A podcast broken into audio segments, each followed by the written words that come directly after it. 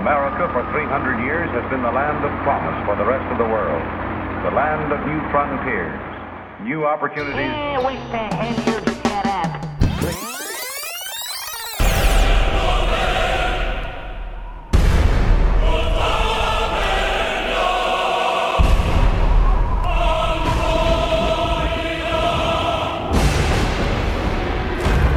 We Spartans are descended from Hercules himself. Taught never to retreat, never to surrender. Taught that death in the battlefield is the greatest glory he could achieve in his life. Spartans, the finest soldiers the world has ever known. Good evening. This is Tank Riot, brought to you from tropical Madison, Wisconsin. I am Sputnik. With me, as always, is Victor Privyet. and, of course, Tor. Hello. Tonight, we will be talking about the movie The 300 and Frank Miller, Spartan Society, and um, just a variety of things. Victor, would you like to start us off with a review of The 300, which we saw last weekend? Well, we're all wearing tunics and speedos right now. That's right, we are. Yeah, we're in a we're in a phalanx position. and but in a very manly way. Oh, very, Yeah, very, yeah. very. Uh, yeah, we all we all saw the film. I mean, wh- what did you guys think of it? I thought it was a fairly good movie. It, it was Yeah. a fun fun film. it was it was a very good film. Although I would have to say that it's it's one of those movies that the reaction of the audience is actually as interesting as the film itself because I'd have to say that the demographics seem to be 18 and younger males Right. and right. it seemed to really whip them to a frenzy. Yeah, certain scenes. there were a lot of just- there were there were a lot of parts of the film that were really historically accurate to the graphic novel. yes. Yes. and that that's my main point about the movie is that it was very historically accurate Yeah. to the graphic novel. Screw Herodotus. Uh-huh. Yeah. Frank Yeah. Miller did the real history. well, you know, you know that this is what this movie is is an adaptation and and the graphic novel was written because Frank Miller loved the story of the 300 Spartans. Right. And therefore the movie shows what Frank Miller saw in that story was a great tragic heroic story and it was done f- pretty much frame for frame on the screen exactly like I read the Mm-hmm. five series um, you know Frank Miller Lynn Varley uh, graphic Right. novel or series of uh, stories. They're divorcing you now. I know, I know. I'm, I'm sad. I'm sad. I like her coloring. so, so you're a tracer, is that yeah, it? You're you're a tracer. I'm a color. Um, but but I thought it was a very great uh, adaptation, and anyone who says that that it has to be historically accurate is uh, not looking at it for for what the movie really is, which is a lot of testosterone fueled fun and excitement. But there were some things that we all left the theater kind of questioning afterwards, and that was some of the whole rhetoric that that we Yes. heard about, and, and you know some of the the the Gorgo, the wife of uh, Leonidas, who showed up. Mm-hmm. Um, we heard her, and that whole side story was completely new and added to the story. But we heard her talking about, and and damn if she didn't say exactly the words "freedom isn't free." That's right. And what I got- would you do? I, I felt a little chill that, that there maybe there'd be some country music, you know, in Sparta. I tore did did not read the graphic novel. That that line was not in the graphic novel. No, no, tell no, it was was- not. The graphic novel Huh. was actually um, not a lot of dialogue. Really, it was a very moody piece, uh, very you know, uh, emotion evoking. Yeah, it had all my Uh-huh. favorite um, grandiose, you know, kind of bad Shakespeare uh, lines that I loved. Yes, I mean, and every one of those grandiose lines was repeated in the film, and I loved it. that's you right. know, like tonight we dine in hell. You know, those kind of statements were the arrows will block out the sun. Then we shall fight in the shade. fight in the shade. oh, Manly laughter, peals of it. Oh, I, I loved it. I mean, that was I did too. That was so testosterone. I just loved it. I thought it was great.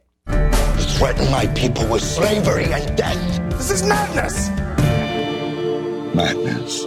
This is Sparta! You know, every time and, and hearing him actually pull off those lines. I mean, kudos to those actors because Oh, I bought this is it. some dialogue that you you just can't just walk around the street and Oh, and, yeah. and say an everyday conversation. Wearing nothing but a Eat leather hearty, thong. men, for tonight Yeah. we dine in hell. and then say it so like everyone's really creeped out. yeah, yeah, it was Well, it was well done that way. I think that uh, what Frank Miller he saw the the 1962 the 300 Spartans movie with Richard Egan, which I Sputnik saw just this weekend. that is amazing. I saw bits and pieces of it over the years, but I finally sat down and I watched the whole thing, and it, it was very spaghetti western like. And I don't think they spent a lot of money on it, but it you know was still a, a reasonable film, and you could see how he took pieces of that and you know did the Frank Miller treatment to really make it you know kind of dark and very uh, intense and really kind of focus it. Uh, and then uh, the the History Channel had a, a, a documentary which was more or less like one long commercial for the 300. I love how the History Channel does that. Wow, someone's made a movie about Hitler. yeah, Well, we should totally cover that part of Hitler's life. let's have another Hitler marathon. Yeah, exactly. they must have like a Hitler vault. You know, they can just go Yeah, to, yeah. wow, someone's doing something about young Hitler. Let's grab the young Hitler volume 14. My favorite recent Hitler documentary was High Hitler about his drug use. I just thought, oh my god, you are so scraping the bottom. of That's the awesome. Well, you, you know, and they uh, run a Baa Baa Black Sheep every now and then. So Oh, that's totally fine. They can run that forever. right, because we all know that's exactly historically accurate. Absolutely. Absolutely. That rocks. Yeah. But that was another point where I had to laugh when there was the big giant blob of a monster guy with machetes for arms. You Oh my attacking, God. Attacking the 300. I was like, wow. Someone thought of that in production. I don't know what to- meeting they had to have to come up with that guy, but it was awesome. Well, you know, I mean, hopefully there won't be any spoilers in this or anything, but it's it's interesting in that um, in the 1962 movie, the, the 300 Spartans, there was a traitor, but not not really at all like the Frank Miller version. In the Frank uh, Miller version, he's this like deformed monster. Right. You know, right. which is almost kind of like mm-hmm. saying, well, you know, to be a traitor, you have to be this kind of deformed thing or whatever. And there seem to be, they seem to be really heavy on freaks right. in in this Yeah. movie. In the movie, Yeah. was the graphic novel the same or? no, well, I mean, for for the guy that turned out to be a, a traitor, The though, I don't know was- if that he truly was really. Yeah, they don't. You don't really know, but you know that he lived past the battle, and and he went and lived in or with Persia, and he survived for quite a while. His name translates into the word nightmare. It's Right. kind of like a um, traitor. You know, it's one of those words synonymous Exactly. in the Greek culture for being a traitor. Hmm. And there was a there was a bounty put on his head, and he did actually live for a long period of time, and then eventually uh, died a number number of years later in an unrelated event. But it's kind of you know it's all sketchy because it happened so long ago. That's right. Um, but I, I do believe there was that figure historically.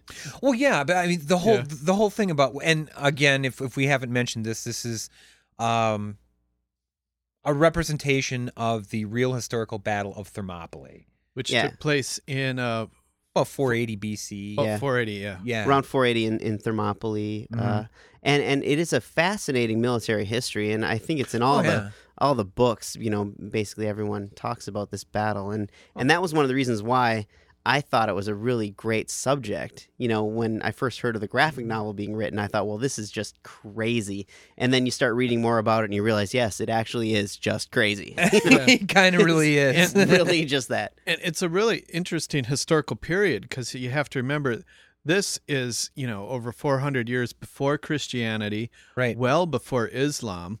Yet it's a very, uh, you know, this is a sophisticated civil, civilization, both the Spartans and the Persians. And, you know, it's adva- an, an advanced society, even though it's, you know, back in BC. Well, Um, but that brings up an, an interesting point, though, Tor, is that historically the Spartans were not very advanced um, eh, for for the rest of Greek culture. See, this is where it's kind of unusual, and this is this is where I Yeah. think Frank Miller kind of really breaks from. See, and this is what was, and and in fact, um, both of you mentioned this before we started watching the film was that. Um, I wonder if this will have kind of a recruiting poster feel to it. Mm. And, Yeah. and it's interesting because Frank Miller wrote this long before 2000, well, you know, at least a few years before 2001 and our current rather militaristic Spartan stand in the world. And um, at the time when I read it, I just thought, oh, this is you know classic Frank Miller, interesting take on a you know kind of little known historical incident and so forth. But the fact that it got green lighted and it comes out now, again, you you just you gotta think. Right. Yeah. Is is this the new many Top Gun of you know the 21st century? Well, Or- the film was the film was backed by AOL Time Warner, which isn't exactly in the back pocket of George Bush. I mean, if it came Well, from Fox or News, How News many years Corp, in production was it? I don't know exactly. It I mean, it's kind of weird because Yeah, that, that it just got green lighted. Right. Yeah, it does Right. take a while to. Uh, you But know, but Sin City just made a mint a couple years ago, so No, that's true too. I mean, really, you could probably just say that this is is Hollywood once again cashing in on good graphic novels because let's face it, they haven't had an original idea in about thirty years. well well, and so- comic books are actually bringing in a lot of money in the Yes, box they office. are. It's Yes, a dream are. for people like me who actually read them in their youth and are getting to see Yeah. them in movie form. It's something I always wanted to see as a child, true. and now as a grown up, I want to see them all. you know, I Oh, don't, yeah. I don't care if you're going to make a movie about Power Man and Iron Fist. I'd probably go check it out. Oh, as a matter of fact, if you got Samuel L. Jackson involved, I'd definitely check it out. oh, oh God! I just I got a chill. I mean, there are chains involved, right? oh God! No. so so it's very fun for me to see these movies like show up. Uh, That's true. Sometimes out of the blue, and 300 kind of came out. That came out pretty quick because this is a fairly recent uh, series of uh, comic books. Uh, was it in the late nineties? yeah, I mean, w- but when you think of Spider Man and the Yeah. X Men, Oh, yeah. some of those Oh, gestations yeah. they've been waiting to be made into films. Yeah, for you're right. Years I'm and years and I'm years. probably getting way too you know JFK conspiratorial Yeah. on that, Yeah. but and wait, here's here's another. um And there's so many manly sayings, so many great Oh, yeah. sayings in this. But here's one from from actual history. An anecdote has it that when Philip II of Macedonia sent a message to Sparta saying, "If I enter Laconia," which was actually the real name in Greek of Sparta, was Laconia, and from that comes the term laconic or laconic wit, meaning kind of terse Mhm. and harsh and right to the point. And said, "If I enter Laconia, I will leave Sparta. I will level Sparta to the ground." The Spartans responded with a single terse reply: "If." Ooh. badass. that's right up there with nuts. you know, it really kind of is. Uh-huh. Um, but they But there's even a- better. Yeah, that's right. Their society itself was it it was interesting is that they they were a group of people. They lived in um, you know, the southern part of Greece in very mountainous, very hilly region and they had an almost they were a culture that was seen as being uh, Doric Greek, which is to say that it came from probably the island of Crete. And they had been invaded and really kind of humiliated by this other group. And ever since then, they just had this incredible drive to be the most, so, you know, the most uh, professional soldiers they could be. So their whole society is built on on physical preparedness and so forth. And then, so so getting back to what you were saying before, Tor, is that their uh, society actually was very bizarre in terms in, in the movie. th- They make you think that their homes are all built of stone and actually looking quite nice, and that they had this um, kind of like a parliament or senate or whatever. But in Uh-huh. fact, they didn't. They had uh, their homes were like largely just like thatched huts, you know, because they just put no effort into anything other than military training and preparedness.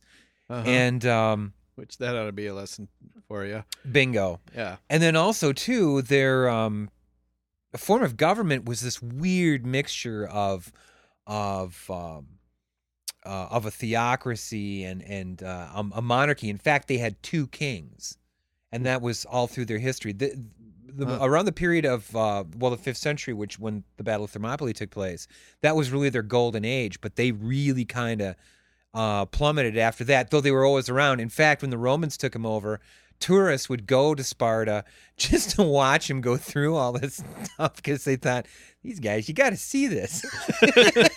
Look, they're going to kick his ass just to prove a point. So so how how historically accurate were the ephors? very accurate because that was another element to it too is that and they they almost kind of played into it in the movie as well is that that Leonidas has to go and speak to the ephors to get permission to go Mhm. to war. And that's why I only had 300 because that was his personal bodyguard. Right. And actually, the Spartans did not take place, uh, take part in the Battle of Marathon uh, before that for the same reason was that there was we have a festival. They, they have this insane set of laws. It's Cranberry Festival. Even- we can't party now. no, why that would be wrong. The gods would forbid it. So, like, even the length of a man's hair or the color of his toga was was regulated by law. So when they go on about Spartan law and freedom, a lot of law, not a lot of freedom. Yeah, that's what I. Yeah. Uh, that's what I kept. It kept it recurring to me as I'm watching the movie with all the freedom, freedom, freedom. I'm like, you're you're Spartans. Why are you all espousing freedom? Yeah, I mean, yeah. that's not exactly part of your culture. And- the, when and- you're seven years old, you're sent off to to learn the ways of the warrior and taken away from your mother. I mean, yeah. Oh, yeah. And they you're did free have to- slaves too. Yeah. weren't the one they were called Well- helots? Helots. Helots. Yeah. Okay. So And that was part of it. You had to, uh, which they made mention of, is that as an adolescent, before you could be considered, you actually were not a citizen of Sparta until you were 30 years old. Yeah. You didn't. You could be married and have kids, but you didn't actually live with your family until you were 30. Yeah, Wow. and I don't think I, I don't think that uh, in the original comic book there was the same rhetoric about freedom and about No, there was not. society. I, I think it was a very terse. You know, Frank Miller is a great visual artist, and he does a really great job with that. And and even with the iconic sayings, he's very good with very short material where where he doesn't have to be very verbose about about things, and and that that serves him really well. And in the 300 books. You you got that feeling that there was a flow to the visual, Mhm. and it just went right into the battle scenes and everything, and you didn't get this uh, propaganda that you saw in the movie. That's right. Yeah, Yeah. and I have to think that that's got to be some kind of production choice that in order to sell this film to an American Yeah. populace, we've got to make this somehow appealing to the American freedom and democracy on the march. We're going to save the world, blah blah blah. yeah, they I had to make true, they had to make it black and white. Yeah, yeah. Yeah, but very but much so. here's what I have to say. How can you really decide that Spartans would be America and Persians would be Iran or whatever? I almost think the way the film is framed, it could be the other way around, where the decadent West comes in to attack the very Spartan people with nothing but shields Right. and are repulsed by an army of 300, which is pretty much what happens Could well be. you know, with the terrorists in Iraq. I mean, Mhm. they're not exactly, you know, you know, great people over there, but uh, you know, you you get that sense that uh, that that you could be on either side of the plate. But That's true. if George Bush is Leonidas, if if you want to look at it Oh that way. God! Now there's a stretch. Then the Ephors would have to be Karl Rove, Dick Cheney, you know all the other guys. And the whole diseased- hee-haw the whole disease Yeah. inbred. I will not of- take an oath. Alberto. You will not talk to me under oath. I will not say it in a boat. I will not say it in front of a money. goat. Ouch. so I don't know. I don't know which one bodes better for the Republican neocon I don't know. leaders, but uh, Yeah. yeah, I, I didn't like that it it seemed to paint a American, you know, counterpart to what was really an Right. ancient battle with ancient consequences, and it was told through a narrative lens that that made the Spartans look better because that's who the narrator was. You know, Demeus is you know the one guy who wasn't Mm-hmm. who didn't die in the battle, who's rousing up the other people for battle the next time about great Sparta and great King Leonidas and getting them all revved right. up to to go kill some Persians or And and, and, and it's a war story he's telling, yeah. which I think in the tradition of good stories around the campfire tends to get stretched a bit. Well, and that's that's Uh, why you know I was laughing. Well, that's not really historically accurate. The blob man with the with the claw arms or what- Yeah, know, that's right. Yeah. yeah, all that stuff. I was laughing about it. And I was like, Freaks. I was like, well, obviously this is just you know Yeah. it's it's been passed the- it's generation the- by generation, and it's just you want trying to to. stay in the story, you can say it's the storyteller's interpretation. Well, the Spartans Uh, had no kind of written history. But but I would so be I mean, interested. everything was an oral tradition that was Yeah. memorized. So I like this very much, but it made me wonder. Wow, I wonder what a really historically accurate version of the Battle of Thermopylae would would have looked like. And uh, did you get that at all out of the 300 Spartans? Did you get that feeling from that original film at all, or not? Well, um, you know, it it was not unlike. I mean, I, I think Frank Miller actually lifted quite a bit from from the movie in terms of kind of the feel of it, in in, in terms of that there was just so many Persians and when they would use the arrows. Although it was interesting in the 300 Spartans, the 1962 movie, they used the arrows to finish them off, which Frank Miller did too. Right. But he used it all kind of through, whereas this was kind of, you know, heads head to head all the way through. Interesting side point though is that um, in the graphic novels, as opposed to the movie, uh, either the 1962 or the the 300, there's a scene in there where um, Leonidas is going to say, "Well, you know, essentially, we're not going home, boys. We're going to stick this out, and we're going to basically just die right here." And uh, one of one of his soldiers says, um, "You know, we're with you, Leonidas, uh, until the death." And in the next panel, he said, "Of course you are, boy. This isn't Athens."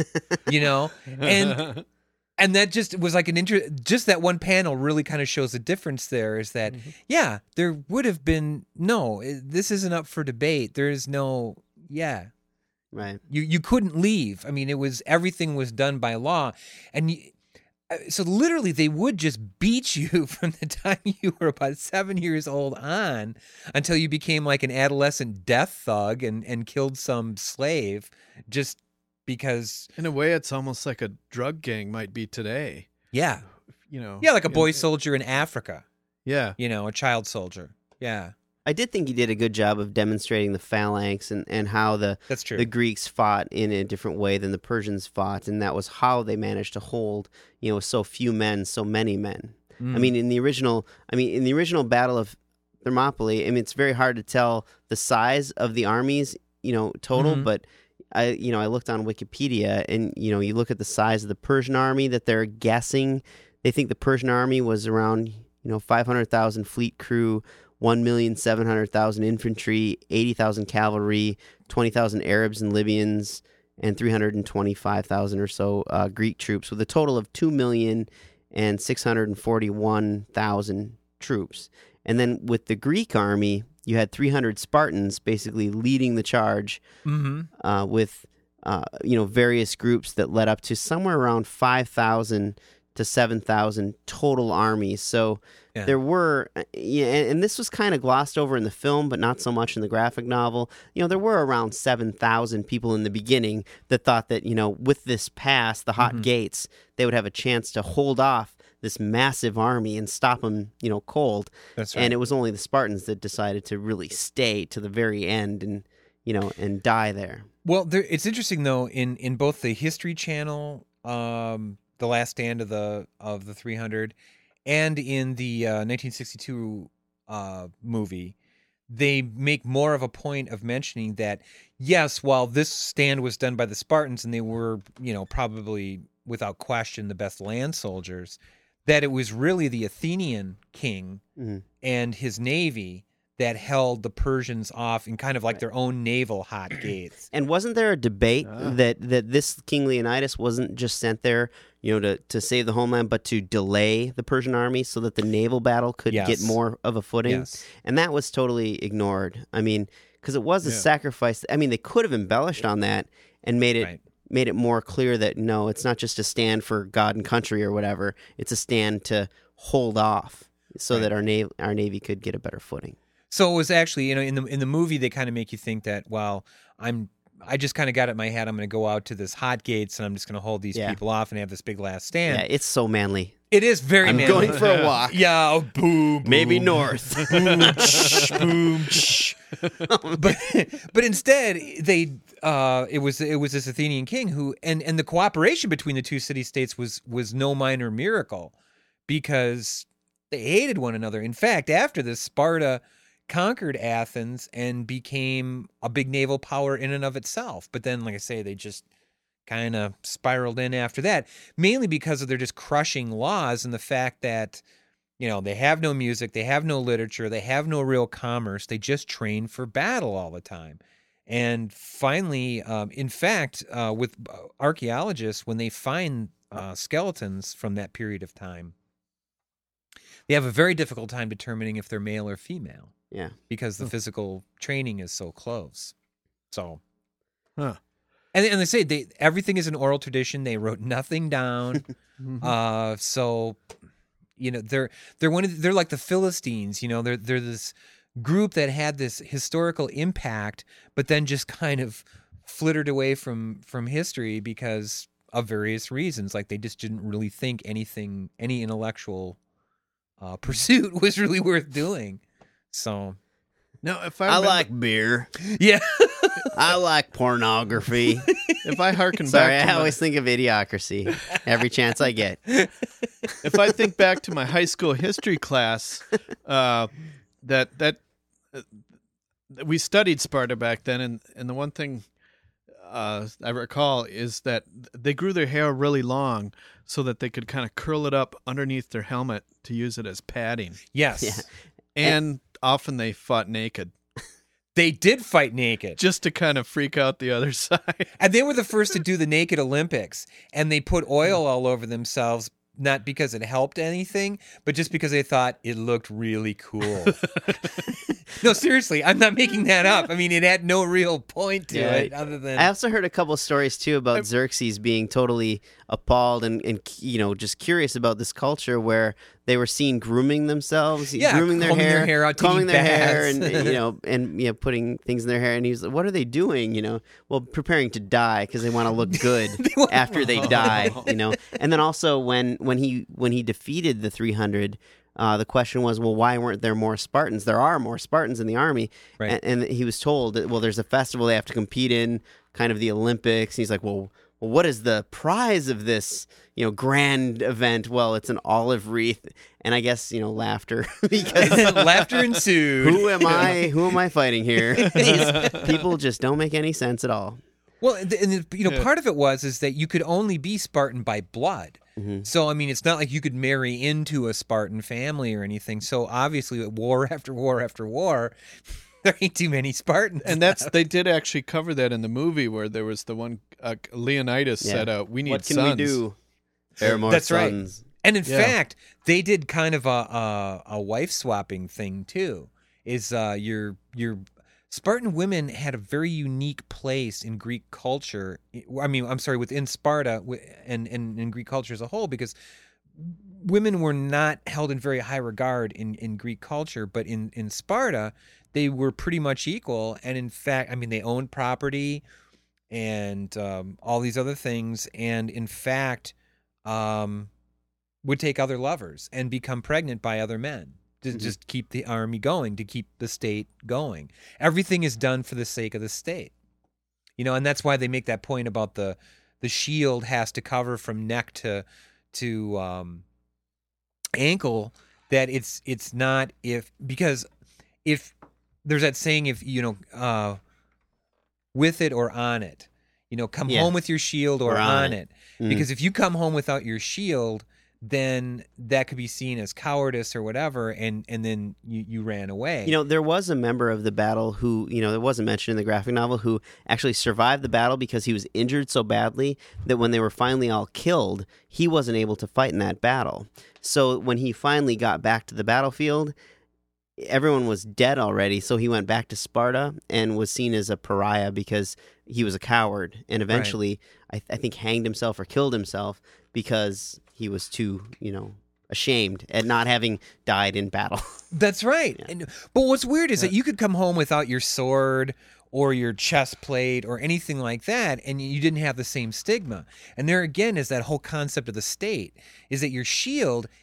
It's not about an individual soldier. You are not an army of one in Sparta. you know, you're you're holding up this shield so that you can protect your other Spartans. The guy next to you. exactly. Yeah. So I mean, the The- whole thing is just These guys make Klingons look like softies. They really do. They really do. I mean, the closest um, culture that I could really find an equivalent for would maybe have been the Third Reich. You know, in, in the in the 30s and 40s and so forth, in the way that they just had this whole martial outlook. Well, I got to tell you, you know, in uh in the movie, I forget the name of it, but the Jake Gyllenhaal movie about Iraq, Oh, Jarhead. Jarhead. In Jarhead, they got the troops all crazy to go kill people by watching Apocalypse Now. You know, in the Mm-hmm. That's beach true. landing, the flight of the Valkyrie, all that.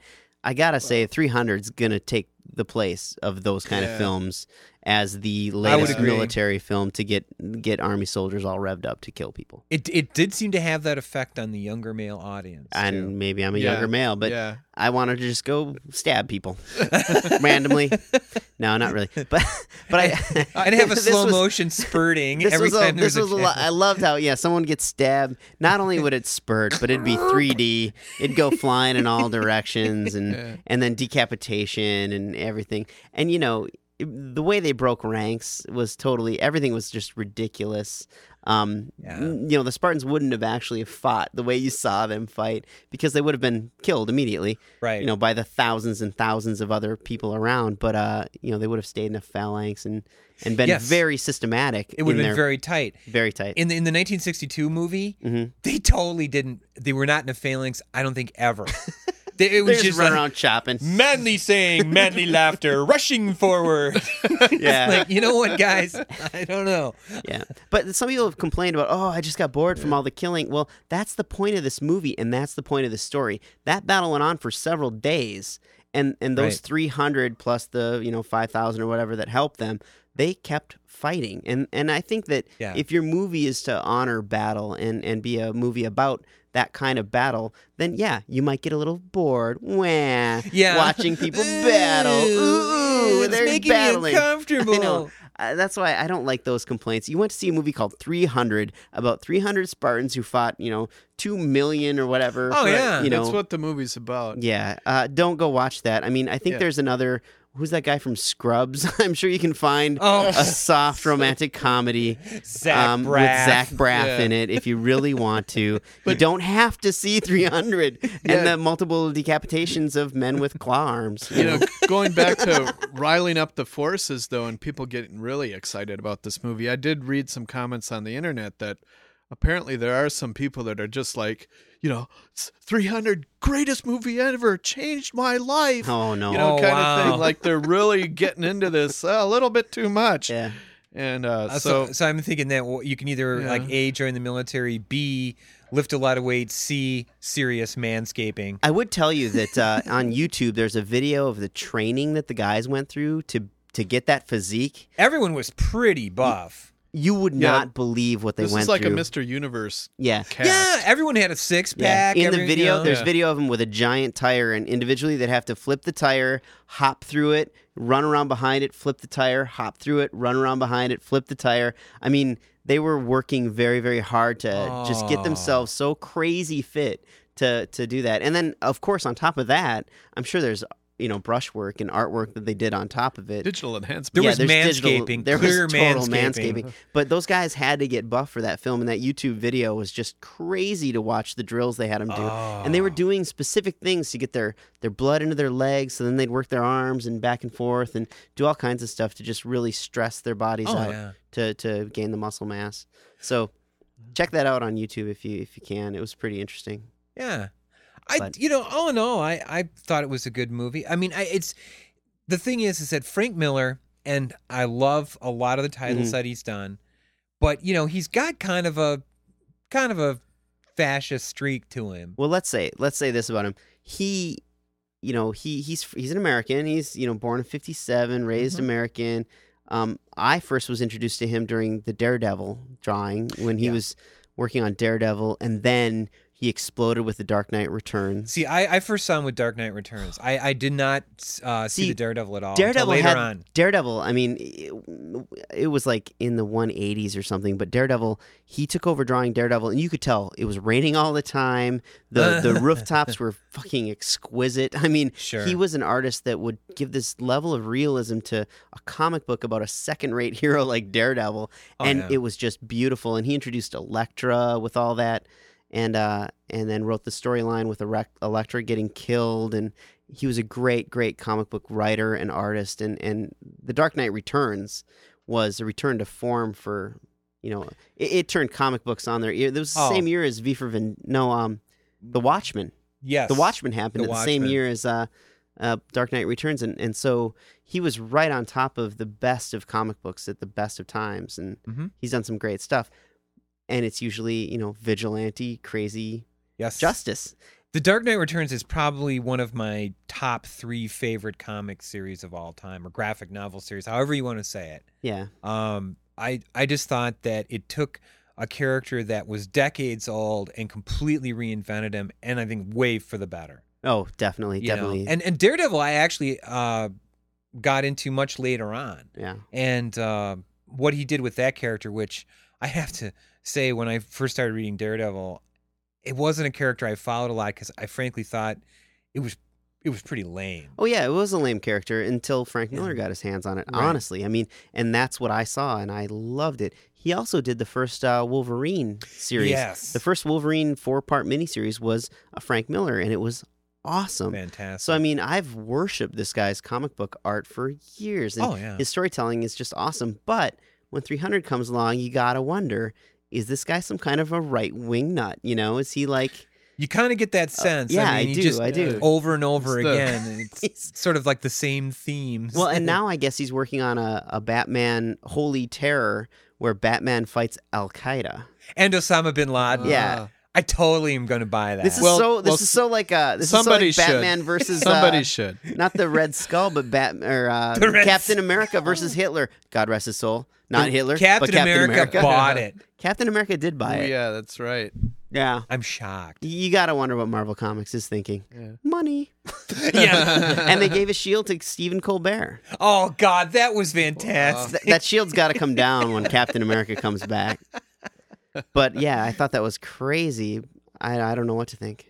I don't know either. I mean, Captain America is is like the last because I mean, essentially he already died, you know, and he and he came back. But I think that they, in all fairness, he was like the last character I thought they would ever kill off because he's kind of necessary right now because he, he was never one of these that went with the government. But the Civil War, I mean, that's the whole idea of the Civil Yeah, War. That's right. No, it's that's true. Tony Stark is really a douchebag in this one. I'm starting to think so. Actually, I've always thought Tony Stark was kind of a douchebag when they did the whole alcoholic storyline. That oh yeah, that was terrible. My name's Tony Stark and I'm an alcoholic. It's like, who gives a shit? Have You're you seen the Iron Iron Man animated film yet? Yes, I did. It was okay. Liked it. Liked it. Liked it. Sucker for anything Oh, that Marvel come does. I am too. You know, Yeah, no, I liked it. I've too. seen both the Avengers movies. I haven't seen the second one. I like the I like the Iron Man and I like the original Avengers. So Yeah. yeah, they're they're bringing it up to a, a level where Oh, I think so. Yeah. I'm very pumped for the Transformers movie. oh, I'm there.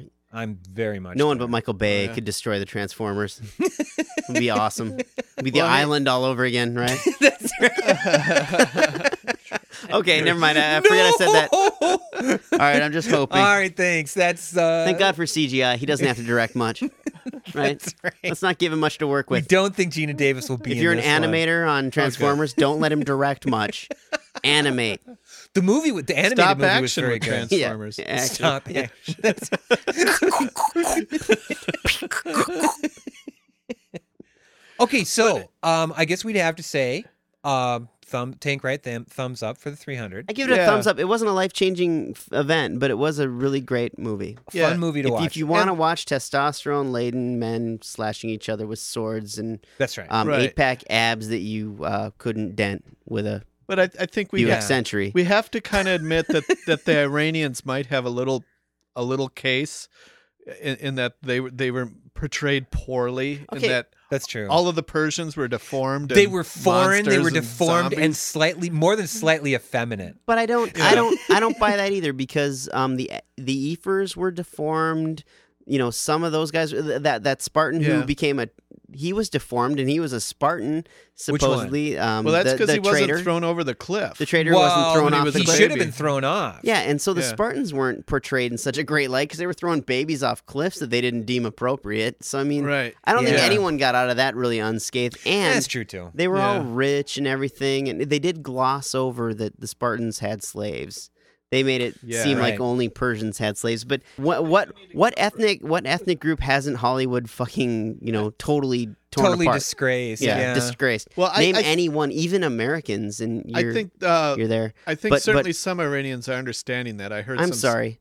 Some statements 400 BC Iranians, though. I mean, this is 480 BC. We're not talking about modern day Iranians. Right, right. But I, I did read some comments that were like, "Well, we realize this is fiction and whatever, blah blah blah." But because of Just- today's we wanna point context, out- though, yeah.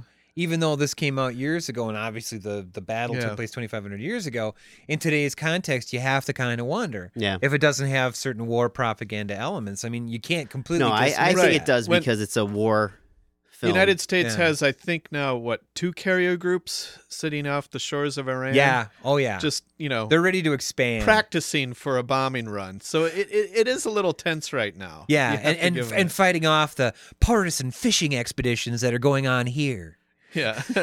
yeah, not like the eight prosecutors you fired. No, nothing like that. Prosecutors, they prosecute bad people. We're bad people. We should get rid of them. That would make perfect sense. hey, Kettle, the pot's on the phone. He says you're black. yeah. okay. so, um, I just thought Xerxes was hot, you know?